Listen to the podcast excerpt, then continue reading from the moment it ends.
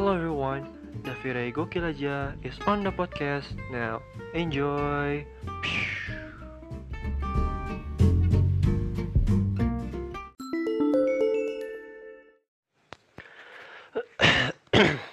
okay, uh, hello everyone, Davire Gokil aja is on the podcast now. Iya, udah lama nggak bikin podcast lagi. Uh, gimana ya?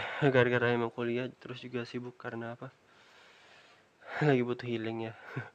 Lagi ya, emang kemarin gue libur sama temen-temen ya, jalan-jalan ke inilah keluar kota. Nanti gue mungkin cerita di episode lain kali ya.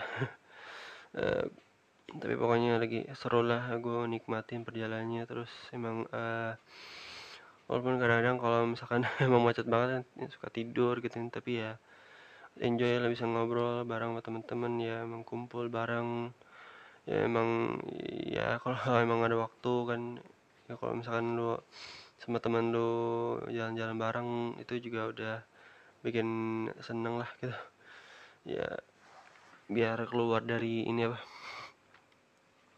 masalah yang bikin stres lah gitu. Oke okay.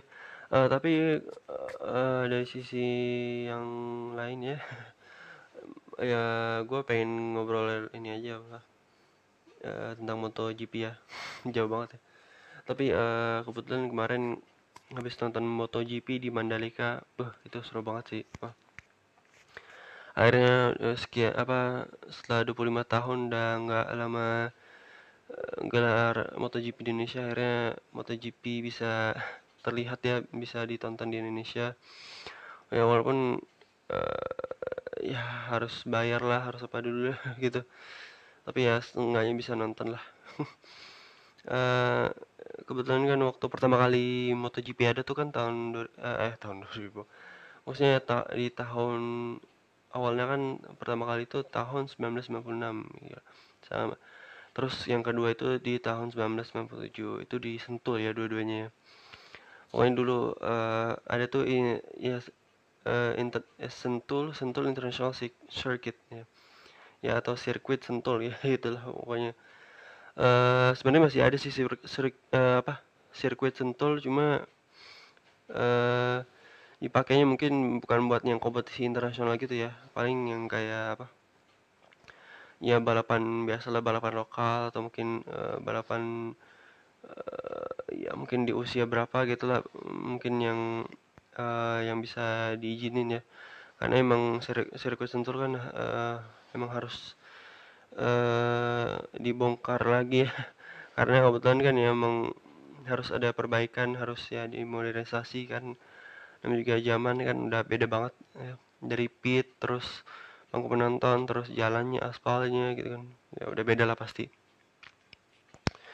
Dan uh, setia, sekian lama akhirnya tahun 2022 akhirnya bisa terlaksana di uh, Mandalika ya yang jauh banget yang awalnya di Bog ya di Bogor terus tiba-tiba uh, pindah ke uh, Lombok ya itu ya. Pokoknya di Pulau Lombok kan. Uh, pemandangannya sih indah ya pemandangannya. Dan ya gue lihat ya gue lihat-lihat TV sih emang pemandangannya indah ada lautnya terus uh, ya mungkin orang-orang bisa menikmati sejuknya alam ya. Walaupun ya ya kadang-kadang emang uh, ya banyak motor yang bikin asap polusi tapi ya mungkin harus dikurangi itu ya. Terus juga apa? Uh, yang paling uh, yang gua gua agak bingung kok as aspal waktu itu kok bisa sih apa aspalnya nggak di uh, dicek dulu sama panitianya. Apa karena kan waktu itu katanya pas lagi uh, ngetes tes itunya apa uh, sirkuit Mandalikanya rasanya tuh nggak enak. Kalau dibawa jalan sama motor ininya kan motor apa yang mogenya gitu kan. Motor balapannya yang apa aspalnya itu katanya uh, sakit banget perih. Ya kalau misalkan lo kena tangan terus tiba-tiba aspalnya kayak nggak tahu ya menguap gitu ya gue lupa, gue lupa. Tapi pokoknya aspalnya itu bahaya dan uh, akhirnya diganti gara-gara saran dari apa pembalap, pembalap MotoGP ya yang kritik negatif ya tentang aspalnya. Ya tapi untungnya akhirnya bisa diperbaiki ya. Walaupun memang kadang-kadang uh, kita juga nggak tahu ya sama cuaca karena waktu itu juga cuaca uh, nggak mendukung juga ya awalnya kan uh, biasa kan kalau misalkan ada Moto 3, Moto 2, Moto GP nah itu kan uh, dibagi-bagi dari pagi sampai sore lah ya. terus uh, dari uh, kualifikasi race-nya terus sampai uh, apa latihan apa lat, ya latihan bebas akhirnya sampai ke uh, apa race race-nya gitu ya apa ya kayak race ya apa uh, hari race-nya di ya gitulah.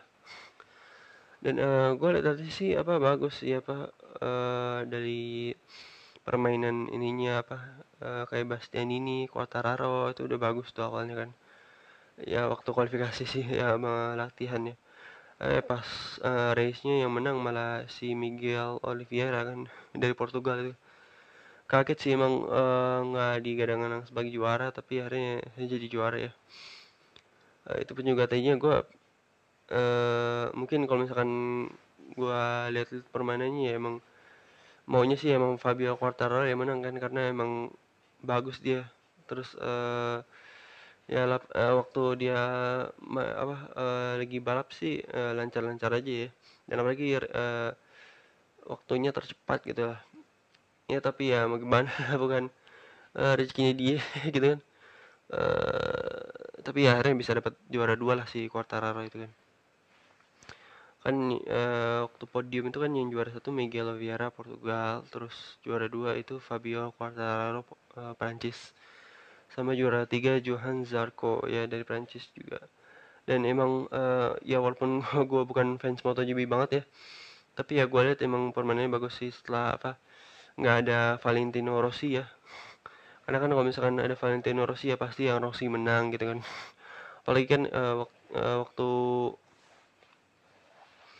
pas uh, MotoGP-nya lagi ada balap apa uh, bal balapan maraton atau gimana gitu ya kayak sambut sambut kedatangan gitulah sama fansnya gitu kan di Jakarta waktu itu. Uh, ya apa ya uh,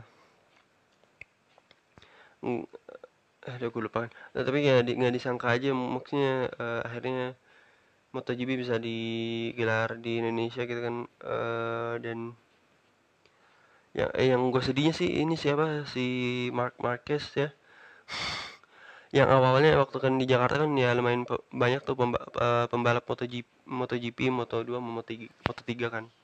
Ya kayak parade gitulah, parade dari istana presiden eh istana iya presiden ya. Pokoknya di uh, deket ya Monas lah pasti kan. Terus sampai hari jalan-jalan udah lewat Bundaran HI terus sampai seterusnya akhirnya balik lagi.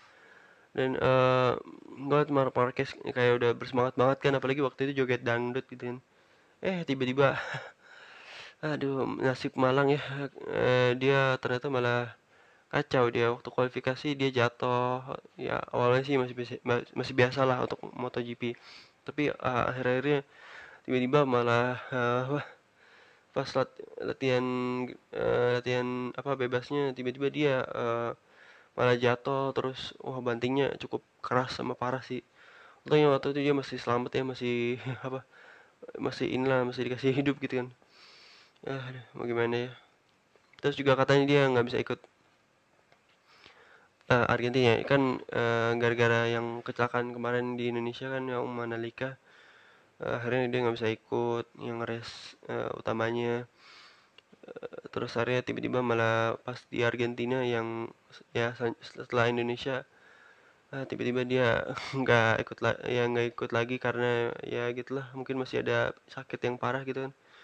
Ya mudah-mudahan cepat sembuh lah untuk Mark Marquez ya apalagi dia yang digadang-gadang sekarang akan menjadi penerusnya Valentino Rossi gitu ya yang jadi juara di MotoGP gitu kan juara dunia.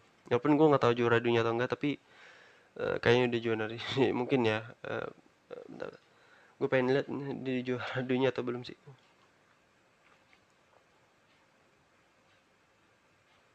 Nomor oke okay, ntar lewat Google nih soalnya uh, bentar ya. Uh, oke okay, kan MotoGP debutnya di 2013 oke. Okay. terus uh,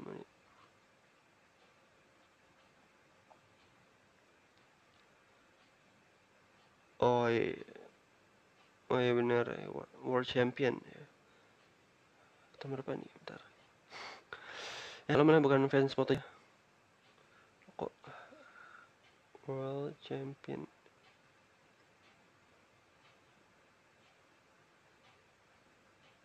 Oh udah 8 kali ya.